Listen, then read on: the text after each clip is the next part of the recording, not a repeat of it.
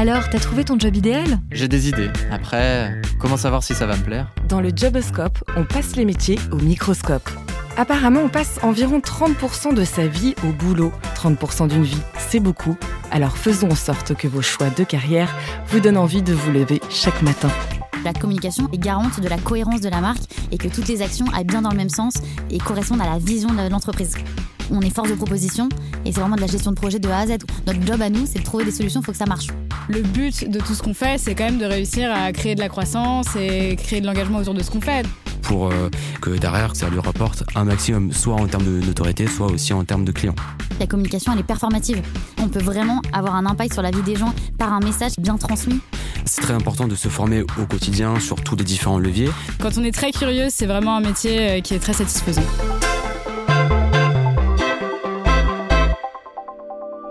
Bonjour et bienvenue dans ce nouvel épisode du Joboscope par Open Classrooms. Je suis Marion Armango, je suis ravie de vous accompagner pour passer le métier de responsable marketing opérationnel et communication au microscope. Dans une société hyper connectée où les marques rivalisent pour vendre leurs produits ou services, le mot d'ordre est de communiquer et de convaincre.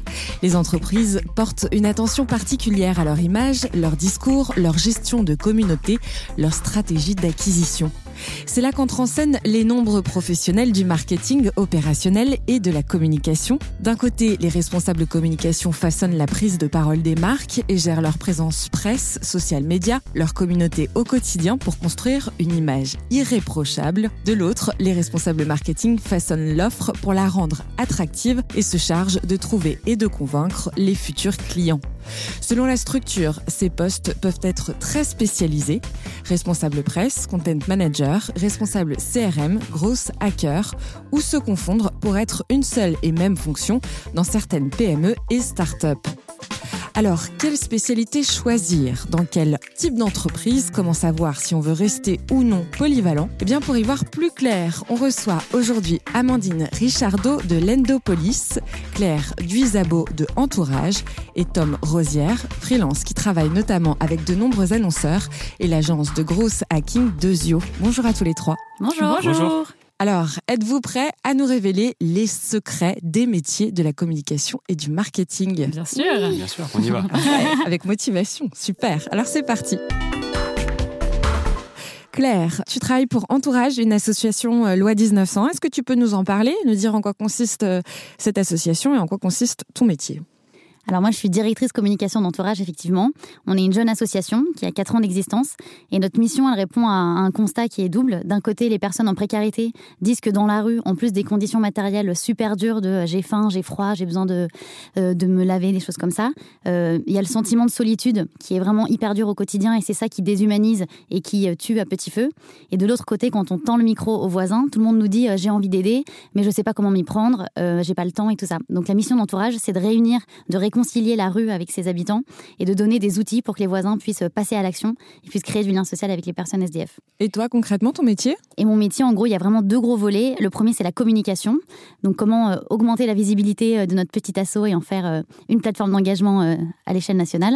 Et puis, l'animation de communauté. Une fois que les gens sont rentrés dans le réseau, comment on les anime, comment on leur donne envie d'aller encore plus loin. Amandine, toi, tu es chez l'Endopolis. Même question, est-ce que tu peux nous présenter cette entreprise et nous dire euh, en quoi consiste exactement ton métier? Je crois que c'est pas exactement la même chose. Toi, tu es plus euh, un équilibre entre marketing et communication. Oui, bien sûr. Donc, euh, je suis responsable marketing pour l'Endopolis. Donc, l'Endopolis, c'est une entreprise qui a été créée par euh, KissKissBankBank il y a 5 ans. Et donc, euh, le but est de répondre à deux besoins. Alors déjà, on remarque que la rentabilité des placements financiers euh, est de plus en plus faible. Notamment, on le voit, le livret A qui ne rapporte plus que 0,5%, donc c'est très faible. Et d'un autre côté, on voit que les Français ont envie d'avoir plus de sens dans leurs placements financiers. Et donc, l'Endopolis va vous permettre d'investir dans la transition énergétique en prêtant votre épargne euh, à des entreprises dans le secteur des énergies renouvelables. Donc, par exemple, vous allez pouvoir prêter de l'argent à euh, une entreprise qui développe une centrale solaire et vous allez toucher un rendement de à peu près 5% par an en moyenne. Donc voilà, c'est quelque chose d'à la fois vertueux qui vous permet d'agir, euh, d'être acteur du changement tout en faisant fructifier votre épargne. Et nous sommes d'ailleurs euh, une filiale de la Banque Postale depuis 2017. Ah, je vais te dire, tu fais concurrence à la banque, mais en fait, euh, Et non. ton, ton métier en particulier, du coup, en quoi ça consiste? Alors, donc, euh, je suis responsable marketing. Moi, mon but, c'est d'utiliser à peu près tous les leviers possibles et imaginables pour euh, acquérir de nouveaux utilisateurs sur notre plateforme, donc euh, de nouvelles personnes qui sont prêtes à investir, et en même temps bah, créer aussi de rassurer, on va dire, euh, tous nos partenaires, toutes les entreprises avec lesquelles on travaille, pour qu'ils aient également envie de travailler avec nous. C'est des leviers qui vont être très divers et variés. Ça va être le référencement, ça va pouvoir être l'acquisition payante, donc la publicité, on y reviendra un peu après, et également tout ce qui va être mission de communication.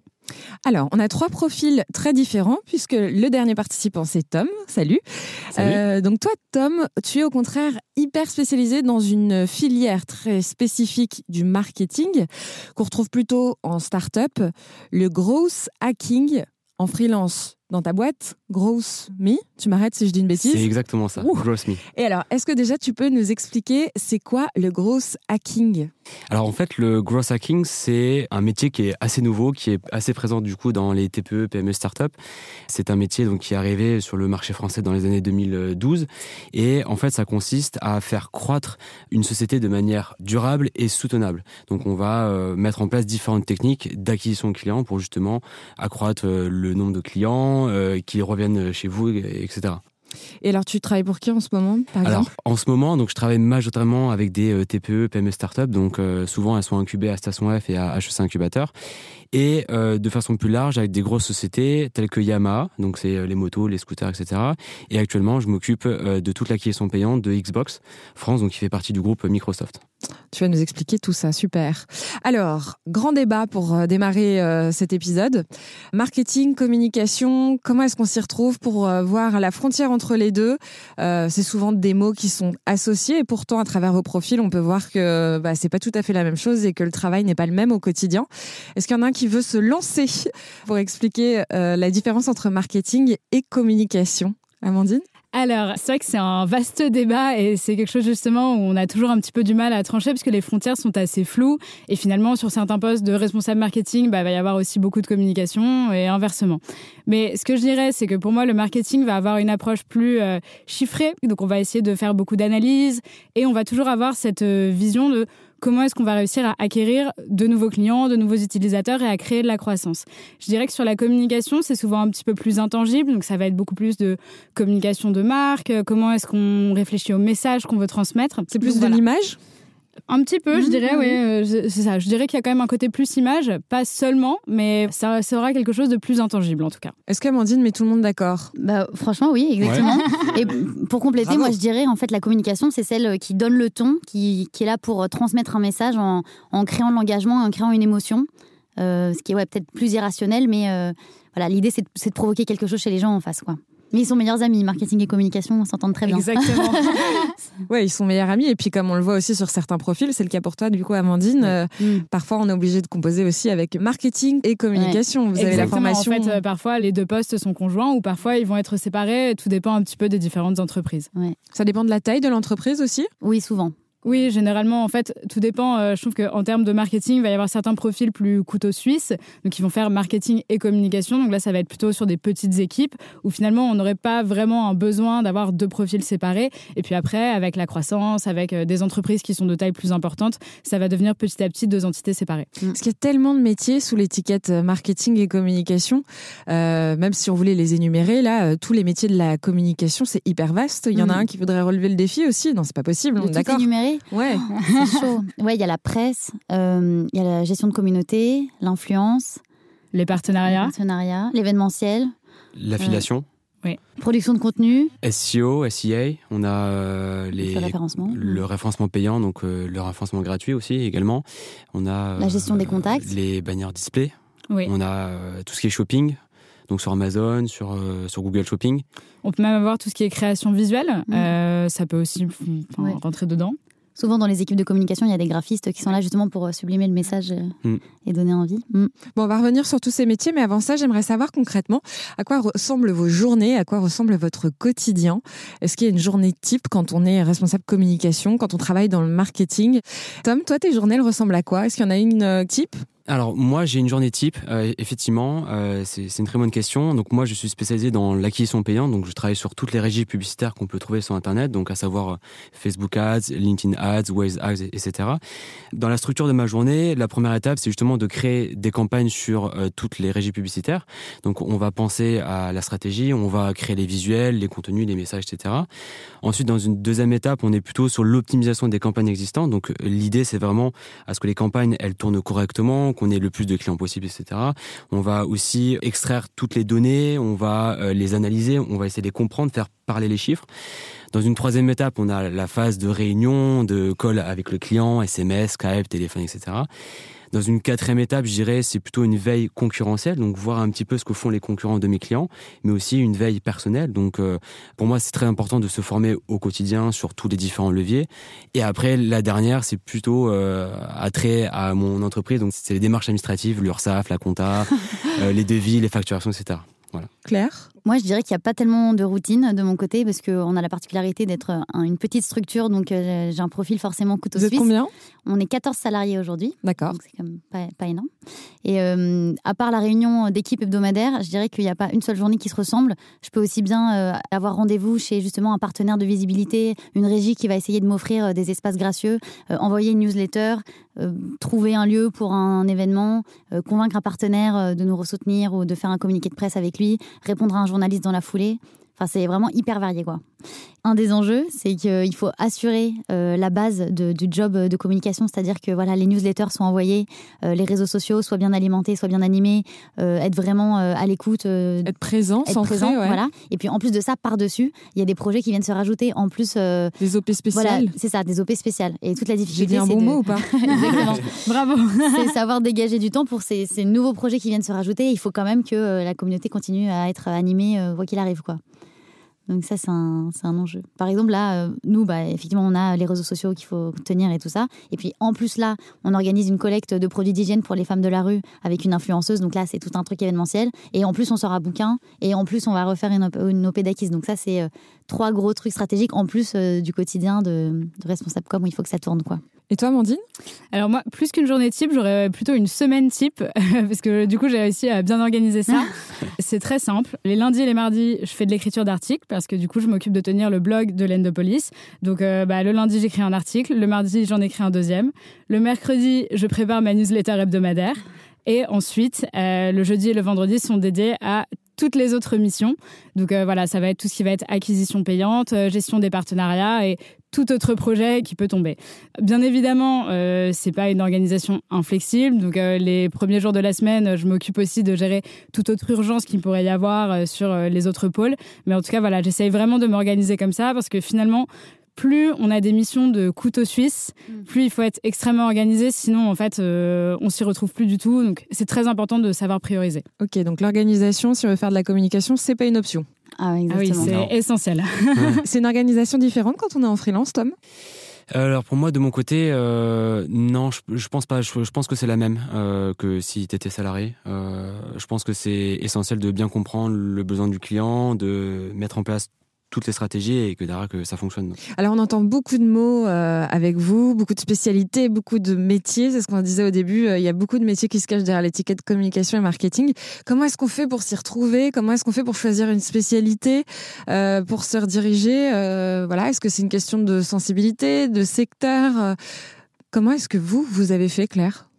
Pour choisir ce poste-là bah moi c'est vrai que ça m'a un peu tombé dessus quoi. En fait, euh, tant qu'on fait pas des stages et qu'on n'a pas les mains dans le cambouis, je pense que c'est compliqué d'avoir vraiment euh, en tête de à quoi vont ressembler mes journées. Euh, moi, ce que j'ai fait, c'est que je suis passée par les médias, donc je savais que j'adorais transmettre, communiquer. L'écriture, c'est mon truc. J'adore prendre la parole. Donc le rôle de, de, plaidoyer et de celle qui prend la parole me va bien. Mais après, c'est vrai que c'est vraiment sur le tas que là, j'ai appris à mener une campagne de communication, d'acquisition, gérer des partenaires. Ça, je pouvais pas trop le savoir avant. Alors, une campagne de communication, d'acquisition. Ça veut dire quoi, c'est ça Ouais. Hmm. En fait, ah, ça a l'air euh, difficile non, non, non, pour toi. non, c'est pas simple parce que en plus, ça fait pas très longtemps que je suis arrivée vraiment à, à mener des, des, belles campagnes 360, c'est-à-dire sur différents canaux. Si je prends les, besoins d'entourage, mon asso, nous, on a une application mobile solidaire qui s'appelle Entourage, euh, qui est une plateforme d'entraide. Et l'idée, c'est qu'il y ait de plus en plus de personnes qui proposent leur aide sur la plateforme pour entourer les personnes SDF. On souffre, nous, d'un manque de notoriété, puisqu'on est une toute jeune asso.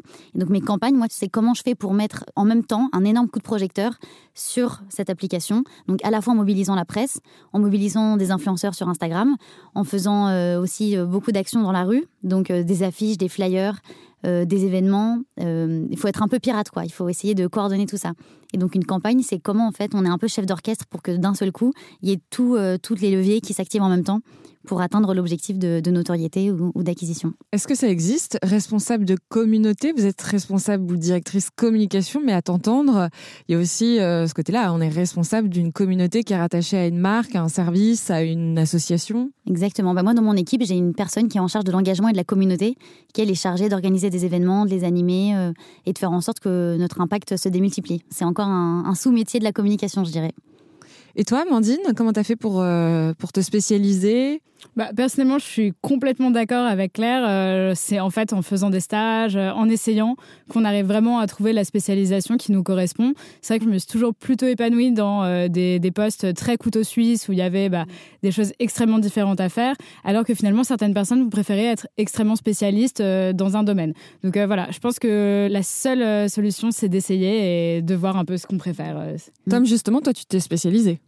Exactement. Moi, je me suis spécialisé dans l'acquisition payante. En fait, c'est venu euh, pas forcément par hasard, parce que au travers des stages et au travers des différentes expériences pro, je me suis euh, orienté forcément du coup dans l'acquisition payante.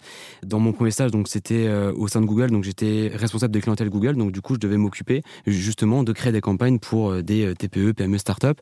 Et en fait, c'est un petit peu via cette première expérience que je me suis spécialisé là-dedans et en rejoignant donc l'agence de Zio, j'ai continué dans cette et c'est là que j'ai euh, eu euh, à gérer différents comptes, AdWords, Facebook, tout ça. Et que maintenant, je suis freelance depuis un peu plus d'un an. Donc, on n'est pas obligé de se spécialiser non, pas forcément. D'ailleurs, je pense que c'est une des qualités à avoir. Il faut être hyper curieux et se dire que c'est un poste dans lequel euh, ça va se renouveler tout le temps, on va aller sur de nouvelles missions tout le temps. Quoi. Oui, c'est vrai qu'on a complètement la possibilité d'apprendre un nouveau métier euh, quasiment tous mmh. les jours en fait. Euh, voilà, euh, on va pouvoir rentrer dans une entreprise pour faire de l'acquisition gratuite, donc voilà, utiliser tous les leviers du contenu, du référencement, etc. Et puis finir à faire de l'acquisition payante, des campagnes de publicité sur Google, voilà. Donc il faut quand même avoir, je trouve, cette appétence pour le fait d'apprendre en permanence et d'apprendre un nouveau métier un peu tous les jours. Est-ce qu'on peut être un bon responsable de communication et défendre un service, un produit, une entreprise qu'on maîtrise pas. Enfin, dans le produit, je veux dire, euh, je se retrouvais à défendre des voitures quand on n'a pas le permis ou, ou pas du tout. Je sais pas, c'est une question que je me pose. Ce sera plus dur. Ouais, je trouve ça. En fait, je trouve que ça se voit quand les gens ils ont les tripes dans ce qu'ils font et qui. Mm. Donc le secteur de l'entreprise ah, et l'entreprise, ouais. Faut se dire quand même qu'on va tout donner quoi. C'est un truc qui nous prend aux tripes et il faut être convaincu par ce qu'on dit si on veut que le message transmis soit sincère, honnête, intègre et que la personne en face euh, y croit. C'est un des critères pour être un bon communicant. Je suis assez d'accord. On peut s'en sortir, on va dire, sans être à 200% euh, mm. derrière la mission de sa boîte. Sinon, pas mal d'entreprises n'auraient personne en communication, je pense. Mais la clé, du coup, si on n'y croit pas, on va dire, à 200% nous-mêmes, ça va être d'avoir beaucoup d'empathie et d'essayer, du coup, de se mettre à la place des clients de l'entreprise et de ses consommateurs et de sa cible, même si on n'est pas forcément la cible nous-mêmes. Donc euh, voilà, pour ça, il faut faire preuve de plus d'empathie, je pense, que si c'est juste un service euh, qu'on adore euh, et auquel on croit, ne serait-ce que pour nous-mêmes. Tom, justement, toi, tu as des clients très différents? Donc, je te pose la question, est-ce que euh, tu maîtrises euh, les domaines de chacun de tes clients et où tu dois gérer la communication? Moi, j'ai la chance aujourd'hui de pouvoir choisir mes clients. Donc, c'est vrai que c'est une vraie force pour moi de travailler sur différents secteurs d'activité. Ça peut être dans le médical, ça peut être dans l'éducation, ça mm. peut être dans le sport, dans la musique, dans l'art. Je pense que la qualité principale de mon métier, c'est d'être très polyvalent parce que justement, euh, il faut s'adapter assez rapidement aux différentes spécificités du marché, à différents types d'audience. Donc oui, donc c'est très important là-dessus. Euh, qu'est-ce que vous préférez dans votre quotidien, dans votre métier? S'il y avait un élément, une chose euh, qui vous tient particulièrement à cœur ou euh, qui vous fait vous lever du bon pied chaque matin, qu'est-ce que ce serait? Moi, je dirais c'est la liberté euh, que j'ai. En fait, le secteur particulier de l'associatif euh, fait qu'on a un très petit budget et que du coup, c'est beaucoup de débrouillardise. Et moi, j'adore cette espèce de défi de me dire bon, j'ai voilà, j'ai trois cacahuètes de budget, mais on va vraiment pas s'arrêter là et tout est possible. Il faut être hyper pirate, de se dire si la porte est fermée, je passe par la fenêtre. Il faut coûte que coûte que le message passe et, euh, et tout essayer. Donc c'est vraiment un champ des possibles. Très créatif aussi. Voilà. Bah, je pense que c'est une des grandes qualités de la communication. Il faut effectivement avoir de l'imagination, être créatif, euh, tout oser quoi. Il faut vraiment avoir de l'audace, je dirais.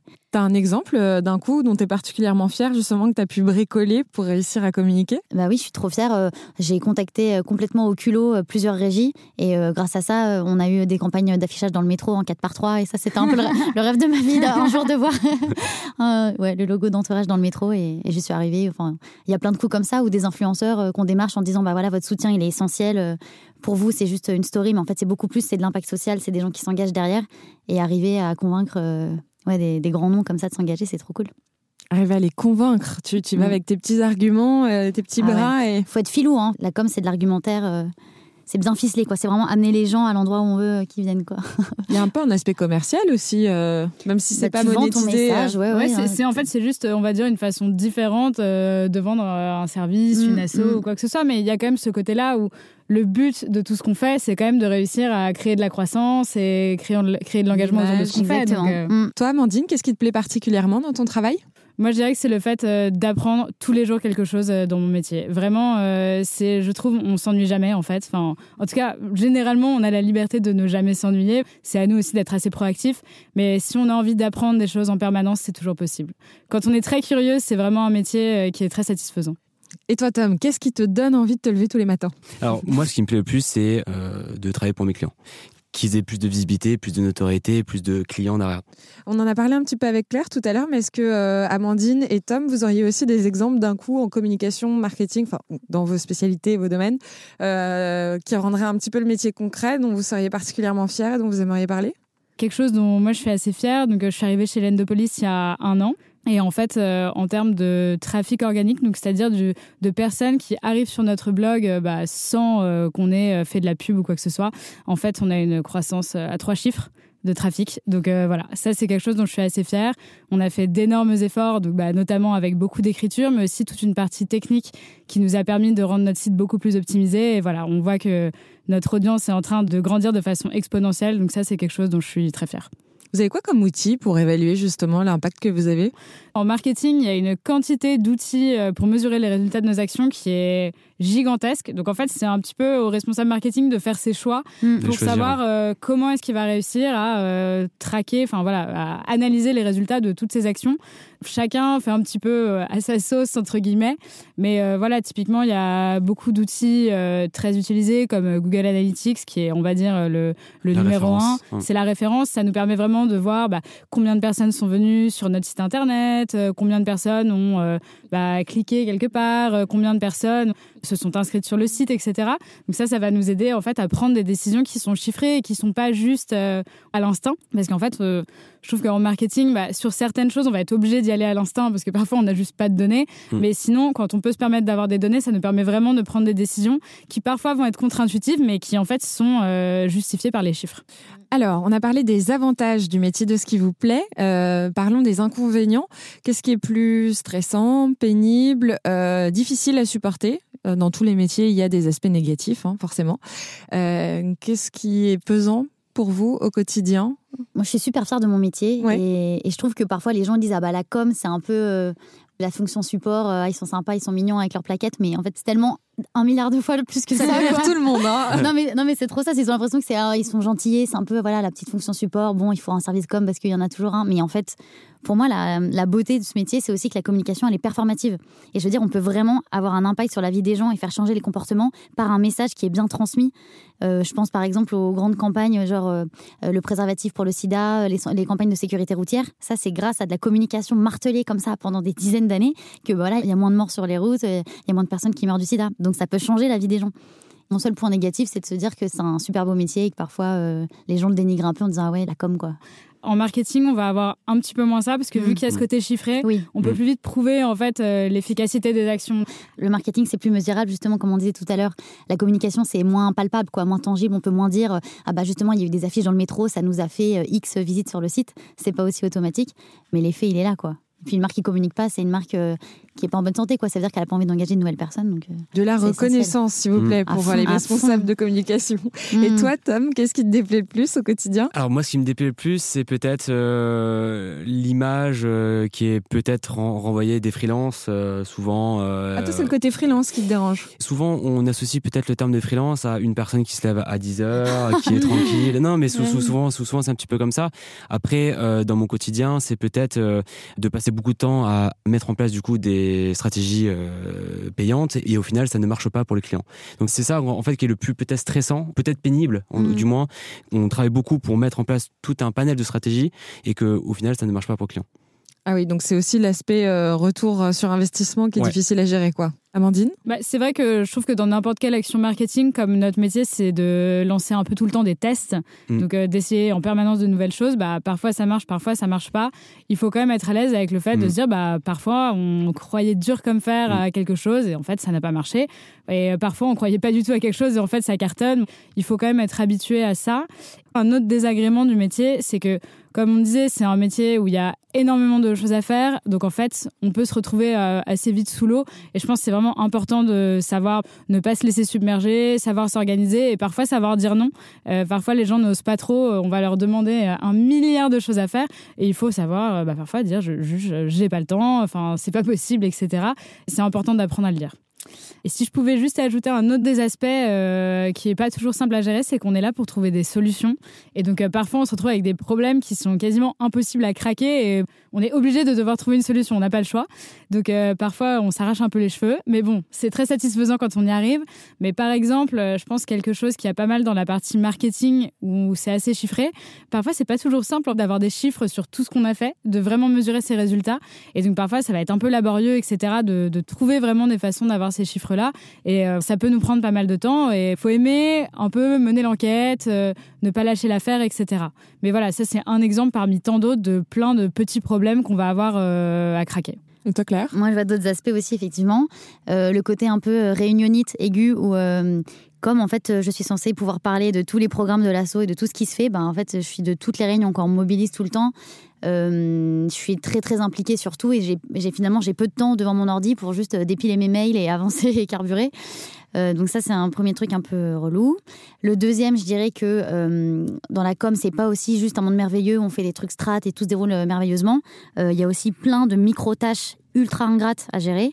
L'événementiel, c'est beaucoup de logistique, beaucoup euh, bah, le nombre moi d'apéros qu'on organisait où c'était moi qui genre installais les tables, je me retrouvais à faire le, Ouais. le ménage ensuite. Enfin vraiment c'est genre de A à Z. hein. Quand on dit A à Z, c'est Z Z Z quoi. C'est vraiment tout en entier.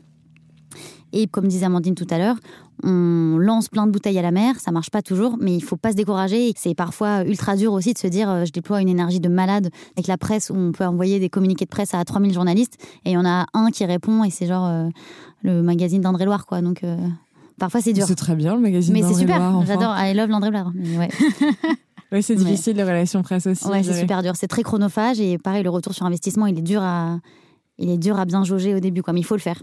Donc c'est le côté ne pas se décourager malgré les, les tâches ingrates et tout ça. Après, c'est vrai que les relations presse, euh, je rejoins totalement clair, c'est une des parties les plus chronophages euh, de la communication. Mais euh, toutes les entreprises euh, le font pas forcément elles-mêmes. On fait quand même souvent appel à des agences. Et ça, ça nous enlève une sacrée épine du pied, honnêtement. Ouais. Est-ce que c'est un métier qu'on peut faire partout en France et qui concerne tout type d'entreprise, Tom? Euh, effectivement, on peut faire ce métier de partout parce que maintenant, grâce à Internet, grâce à la 4G, on peut travailler à Bordeaux, à Paris, à Marseille, etc. Donc, c'est vrai que ce, ce côté-là où on travaille sur le web, ça facilite beaucoup de choses avec le client. Tout le monde est d'accord? C'est un métier oui, qu'on je peut faire pense qu'en partout? fait, la plupart des entreprises ont quand même euh, un besoin en marketing communication. Alors parfois plus ou moins fort, mais euh, voilà, enfin, il y a, on va dire, un peu du travail partout. Il y a plus de recherche de marketing ou de communication Dans les postes disponibles aujourd'hui Ouais, C'est plus recherché quel, Ah. quel métier bah, Ça dépend vraiment des secteurs. Quoi. Pour les petites boîtes, les TPE, les startups qui ont envie d'aller euh, très vite à la performance, à l'efficacité, bah, le marketing, c'est vrai qu'il est plus utile parce que euh, c'est vraiment des leviers plus scientifiques sur euh, comment j'active, comment je convertis. La com, je dirais que c'est plus euh, pour euh, les boîtes qui s'adressent au grand public aussi. Avoir un Mm. responsable com quand on fait du B2B, euh, c'est peut-être moins essentiel.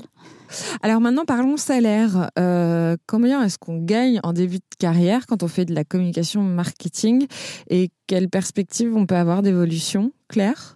Alors, bah, moi, je connais le secteur particulier de l'associatif euh, qui est connu pour avoir pas non plus des salaires mirobolants, je précise. Donc, je dirais en début de carrière, on peut compter entre 25 et 30 000 euros par an. Ce qui, ce qui a le mérite d'exister déjà. Et après, en fin de carrière, on peut carrément doubler ce chiffre, je pense. Dans l'associatif. Et toi, Amandine? Moi, je dirais, on va dire, en entrée de carrière, on pourrait viser à peu près des 35 000 euros. Bon, à peu près, c'est vraiment une moyenne. Ça dépend mm. beaucoup des entreprises, en fait. Tout dépend un petit peu du revenu de l'entreprise. Finalement, si l'entreprise a des moyens, elle va pouvoir mettre plus de moyens en marketing. Mais sinon, ce sera un peu une variable d'ajustement. C'est-à-dire une entreprise euh, complètement désargentée, généralement, va euh, totalement sous-payer la partie marketing. Donc euh, voilà, ça, c'est quand même quelque chose à savoir. Les rémunérations peuvent être parfois difficiles à négocier. Tout dépend. Et après, en termes d'évolution de carrière, je dirais tout dépend de la spécialisation. C'est-à-dire que plus quelqu'un en marketing aura des compétences, on va dire techniques, donc que ce soit en acquisition payante, en référencement sur Google, ou peut-être même des choses carrément plus techniques, proches de développement informatique, etc., plus on va pouvoir euh, demander d'argent, tout simplement parce que c'est des compétences plus dures à trouver sur le marché. Donc en fait, aller chercher une spécialisation plus technique, c'est plutôt une bonne stratégie. Et donc euh, en milieu de carrière, on pourra avoir des 45 000 euros, des 50 000 euros.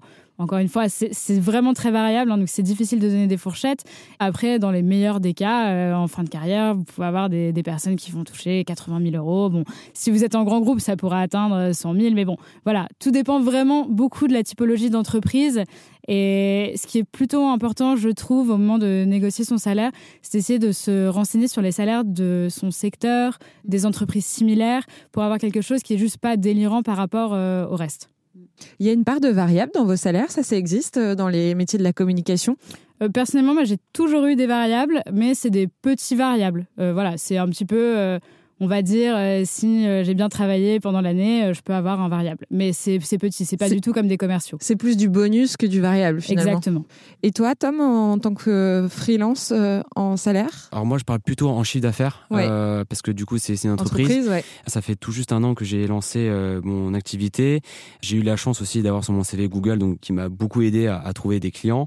Dans les périodes un peu plus creuses, moi, je suis actuellement sur du 5000 euros de chiffre d'affaires et sur les périodes un peu plus complètes, donc assez dense, on est plutôt sur du 10 000 euros. Si on est en tant que salarié, gros hacker dans une startup parisienne par exemple, en tant que junior, on peut prétendre à un salaire autour de 35K. En province, on est plutôt sur du 30-32, donc ce qui fait un petit peu la différence. Et après, en termes d'évolution, quand on est gros hacker, si on est senior, on est plutôt sur du 45-50. Et quand on est expert, au contraire, là, on est du 65-70. Donc en fait, ça va beaucoup dépendre aussi de la croissance de la société, de la startup, si elle lève des fonds. Et donc, du coup, le salaire sera corrélé en fait avec euh, la euh, levée de fonds. La ville, elle a une influence aussi euh, sur le salaire? J'ai toujours bossé à Paris, mais je, pense savoir qu'en province, c'est toujours un 10-15% euh, hmm. moins bien payé. C'est le cas, oui. effectivement, euh, c'est pour le même job. Sur Paris, c'est à 35K. Sur Bordeaux, ça serait par exemple 30-32. Après, ce qu'il faut corréler, en fait, c'est avec le coût de la vie, avec l'appartement qui est peut-être moins cher, la nourriture, le plein d'essence. Donc, en fait, c'est surtout comme ça qu'il faut voir les choses. Mais oui, il y a effectivement une différence de salaire entre Paris versus la province. C'est quoi les évolutions de carrière possibles en marketing communication. Les parcours classiques ou moins classiques, qu'est-ce qu'il y aurait comme, euh, comme évolution c'est vrai que c'est une chance d'être euh, assez généraliste pour pouvoir euh, aller un peu où on veut. Bah, moi, je dirais que l'évolution naturelle, c'est d'avoir des postes de plus en plus stratégiques, quoi, de prendre de la hauteur et de se dire, ok, je vais vraiment gérer la strat. donc, directeur communication, c'est bien. Puis après, pourquoi pas. T'es déjà directrice communication. Ouais, mais après, directeur, je sais pas, un jour peut-être que je monterai ma boîte, être directeur tout court, quoi, monter mon équipe et être dire comme ça donne quand même les armes pour ensuite monter une structure, je pense. C'est vrai qu'on vous sent armé. Mm. C'est un peu le mot. On n'a pas peur. Bah ouais, c'est vrai. Vous avez, vous maîtrisez assez d'outils. Euh. Et toi, Mandine bah, Moi, je suis assez d'accord. L'évolution, ça va être de monter de plus en plus sur des problématiques stratégiques et de pouvoir être de plus en plus force de proposition. Et c'est vraiment des métiers qui peuvent permettre d'avoir euh, la main mise sur la stratégie d'une entreprise euh, petit à petit. Et je pense qu'en tant que salarié, en tant que gros hacker, je pense pas que ça soit forcément une évolution, mais c'est soit une spécialisation particulière ou soit au contraire, on va changer de start-up pour justement aller dans des plus grosses start-up mm. qui ont levé des fonds, qui ont plus de moyens pour aller plus loin. Alors, est-ce qu'il y a des compétences dans la communication qui peuvent vous amener à tout autre métier? Est-ce qu'il y a des pas de côté euh, euh, que vous avez constatés ou que vous envisagez, vous, pour la suite? Bah, je pense que déjà une évolution de carrière euh, qu'on peut avoir, c'est pas forcément euh, de monter de façon verticale, mais c'est tout à fait possible de se spécialiser complètement dans un domaine du marketing. Les personnes vont commencer sur euh, un poste très généraliste et vont décider que ces personnes préfèrent faire plutôt bah, de la publicité, aller en agence, ou au contraire faire, je sais pas, de l'acquisition payante, vont préférer faire vraiment du contenu. Enfin, voilà, tout, est possible en fait, parce que vu qu'on touche un peu à tout, on peut à tout moment trouver le domaine qui nous passionne follement et se spécialiser dedans. Donc c'est toujours possible. Oui, pour les évolutions euh, donc euh, verticales, comme tu dis, euh, après le job de responsable comme marketing, il y a un, job plus strat de directeur, être un peu dans l'état-major de la boîte avec le directeur des opérations, le directeur financier, tout ça, c'est vraiment ce type de job-là. Et puis après, pour les pas de côté, la chance qu'ont les personnes qui font de la communication, c'est qu'ils sont encore ultra généralistes, qu'ils ont su développer cette curiosité et que les reconversions, elles sont vraiment possibles. On peut devenir, je sais moi, chef de projet, maraîcher, hein, si on veut. on peut faire des formations, on peut changer de vie c'est vraiment, enfin, la com n'enferme pas. Ça ouvre les chakras, vraiment, je trouve. Ça ouvre les chakras, c'est bien ça. Une transition qu'on a pas mal vue, je trouve, sur le marché récemment, c'est d'avoir des responsables marketing qui vont faire une formation où ils apprennent euh, du coup à coder et euh, qui hmm. deviennent euh, product manager, product owner. Donc ça, bah, c'est des métiers qui sont un peu différents, mais où il y a quand même pas mal de choses en commun. Donc ça, voilà, c'est un pas de côté qui est assez classique sur le marché en ce moment, je trouve. Si vous voulez en savoir plus sur les professions de product manager et product owner, il y a déjà des épisodes de, de Javoscope pour vous faire euh, découvrir ces métiers que je vous invite à écouter. Euh, justement, on le disait, vous êtes armé à plein de choses. Est-ce que ça vous sert aussi pour des projets personnels? Enfin, Je suppose qu'on travaille pas chez Entourage. Euh, il y a un côté personnel, humain, d'engagement. la limite est parfois étroite, mais est-ce que ça vous est déjà arrivé du coup de développer d'autres projets personnels avec vos compétences de, en communication marketing, Amandine? Alors moi, à l'heure actuelle, non, mais euh, clairement, je n'exclus pas de le faire parce que c'est vrai que c'est des compétences qui sont très utiles et même si on a à cœur de mener un petit projet à côté, euh, c'est vraiment quelque chose d'utile. Et pour les copains aussi, non? Ah ouais. En fait, je dirais que le côté euh, tout-terrain, débrouillardise, on est force de proposition et c'est vraiment de la gestion de projet de A à Z, quoi. Que ce soit pour euh, organiser des vacances ou, euh, j'en sais rien moi, écrire un bouquin avec ses potes ou monter des podcasts un peu en amateur, bah c'est sûr que être dans la com et le marketing, ça aide parce que, en fait, on est toujours orienté solution, je dirais. On est notre job à nous, c'est de trouver des solutions, il faut que ça marche. Donc, je pense que c'est utile dans la vie perso, ouais. Écrire des bouquins, justement, c'est ce que j'allais te demander aussi. donc, toi, tu as travaillé en radio. Claire, avant. Amandine, toi, tu as été journaliste aussi? J'avais écrit euh, pour euh, un blog euh, qui était sur le futur de la mode. Donc, j'ai écrit des articles de temps en temps. C'est une qualité aussi, l'écriture, pour être un bon responsable en communication? Tout dépend de la spécialisation qu'on prend. En fait, c'est vrai que j'ai quand même un profil assez euh, contenu, euh, écriture d'articles, etc. Donc forcément, ça m'est très utile. Mais c'est parce que j'ai aussi une appétence. Il y a plein de responsables marketing qui aiment pas du tout écrire. Enfin, c'est pas un prérequis. Mais pour la communication, ça en est un, non forcément? Oui, va savoir bien s'exprimer, être clair, être lisible et se mettre dans les baskets des gens en face pour dire comment ils vont recevoir mon message et aller au plus simple, sans jargon. Oui, ça quand même, c'est une bonne qualité, quoi. Ouais. Alors, deux questions en une. Euh, quelle qualité ou compétence vous avez appris à travers euh, le métier de responsable marketing, communication, voilà, dans les métiers que vous exercez Et euh, quelle qualité il faut, Tom? Pour moi, l'élément essentiel, c'est d'être polyvalent, de pouvoir s'adapter assez facilement à différents types de marchés, différents types de secteurs, d'audience, etc. Parce qu'il faut adapter chaque message derrière, chaque visuel. Donc pour moi, l'élément important, c'est d'être polyvalent. Moi, je dirais plutôt la, curiosité, même si je suis tout à fait d'accord pour la polyvalence, mais je trouve que la curiosité, c'est quelque chose qui justement se cultive en fait euh, au fur et à mesure de, chaque journée où on fait du marketing. On est obligé en fait d'être de plus en plus curieux pour s'intéresser à de nouvelles choses sans cesse. Et Claire? Euh, Je suis complètement d'accord. Ouais, je dirais aussi euh, donc adaptabilité, créativité, audace, et puis optimisme. Enfin, ça va marcher quoi. Faut être hyper orienté solution. Faut être sociable. Ça aide, ouais. Ouais, je pense que c'est quand même assez important euh, sur ce métier. Mm. Surtout, le responsable marketing, généralement, va être quand même en contact avec euh, des partenaires extérieurs, euh, essayer justement de, tisser des relations avec de nouvelles entreprises. Quelqu'un qui déteste parler à d'autres personnes, c'est peut-être un peu compliqué. Moi, je dirais c'est plutôt commercial, mais après, moi, c'est dans le milieu, en, en, tant que freelance, du coup, je dois aller voir des clients, expliquer un peu le concept. Donc, c'est le côté social, mais aussi très commercial faut pas être timide en tout cas, je pense. oui, c'est compliqué. Parce qu'un jour ou l'autre, on va se retrouver devant une caméra à parler de son projet. Ça, c'est ça peut en être de tout le monde. C'est vrai, quand on fait de la communication, on sait que. Ah bah en fait, ça peut toujours arriver. On est un porte-parole de fait euh, du projet. Vous êtes tous porte-parole du projet que vous défendez Ça dépend. Moi, je sais que dans mon entreprise, je vais plutôt avoir, euh, on va dire, le directeur général de l'endopolis qui va être vraiment euh, l'interlocuteur privilégié en tant qu'expert, etc. C'est pas forcément toujours euh, le responsable marketing ou communication qui est l'interlocuteur privilégié, mais c'est sûr que ça peut toujours arriver qu'on prenne la parole pour l'entreprise. Donc, il faut être prêt à l'aise. Super. Est-ce qu'il y a des choses que vous voyez qu'on n'aurait pas abordées qui vous semblent importantes dans votre euh, profession? Est-ce qui vous vient une compétence acquise euh, grâce à votre métier? Moi, je pense que depuis que je fais du marketing, je suis beaucoup plus organisée qu'avant. Euh, parce qu'en fait, voilà, vu qu'on est, on n'a pas le choix, donc ça nous pousse quand même à être plus organisé, à être plus carré, à avoir peut-être une approche parfois limite plus rationnelle, etc. voilà moi, en savoir-faire, évidemment, j'ai appris plein d'outils euh, techniques pour euh, voilà, gérer mes campagnes et savoir un peu où j'en suis. Mais je dirais qu'en savoir-être, euh, la com, c'est vraiment le, job dans lequel il faut bosser en équipe avec les autres. Et ça, c'est être hyper à l'écoute, comprendre tous les enjeux de chaque département, de comment on fait pour euh, hiérarchiser du coup, parce que tout le monde a envie de communiquer tous azimuts. Donc comment on fait pour aussi euh, prioriser, se dire ok qu'est-ce qui est important, euh, qu'est-ce qui est compréhensible pour le grand public, qu'est-ce qui est lisible? Parce que nous parfois on a la tête dans le guidon et c'est évident, mais pour la personne en face qui reçoit le message, la communication interne elle est aussi importante quoi pour qu'on communique bien en externe, je dirais. Mm. Et euh, moi de mon côté, c'est plus niveau organisation. Je pense que c'est un, élément clé qui est essentiel pour euh, justement euh, faire des bons briefs, comprendre les données, que tout soit bien rangé, qu'on ait un diagramme de Gantt, enfin c'est-à-dire avec toutes les échéances derrière. Donc oui, c'est important pour moi la partie orga. Est-ce qu'il y a des compétences techniques aussi sur lesquelles vous aimeriez revenir que vous avez appris en exerçant ce métier, Tom? Alors moi de mon côté, c'est euh, du coup, euh, vu que je travaille beaucoup avec des outils euh, sur toutes les régies publicitaires, c'est d'aller creuser au maximum, optimiser au maximum chaque campagne pour justement que chaque euro investi soit bien dépensé pour la bonne audience et pour que derrière l'entreprise ça lui rapporte un maximum, soit en termes de notoriété, soit de visibilité, ou soit aussi en termes de clients. Donc plutôt l'aspect technique aussi. Tout ça me paraît bien clair. C'est un métier qui fait vibrer en tout cas. Ouais. Ça se voit, vous êtes passionné. Merci beaucoup. Merci. Merci, beaucoup.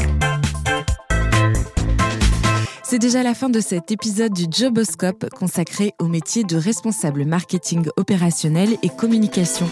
Merci à Tom Rosière, Amandine Richardot et Claire Duisabo d'avoir témoigné. Cela aidera sûrement nos auditeurs à prendre des décisions éclairées pour leur vie professionnelle. Si ce podcast vous a donné envie de faire du marketing opérationnel et de la communication, ou bien l'une des spécialités évoquées, sachez que cette formation diplômante à Bac plus 3 reconnue par l'État est disponible sur openclassrooms.com. Elle se fait en ligne en un an ou alors en deux ans si vous choisissez l'alternance, soit en contrat d'apprentissage, soit en contrat de professionnalisation.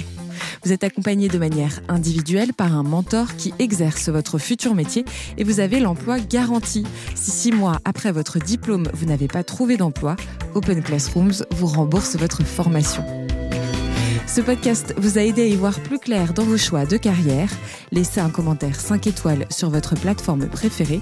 Cela aidera d'autres personnes à les trouver. On se donne rendez-vous très vite pour passer un nouveau job au microscope.